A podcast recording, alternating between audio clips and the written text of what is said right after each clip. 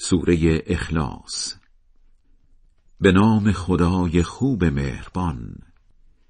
حرفت در زندگی این باشد. یک اصل مهم و آن اینکه خدا یگانه است. خدا قبله حاجات همه است.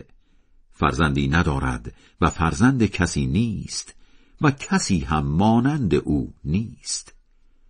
خدای بلند مرتبه بزرگ. راست می‌گوید.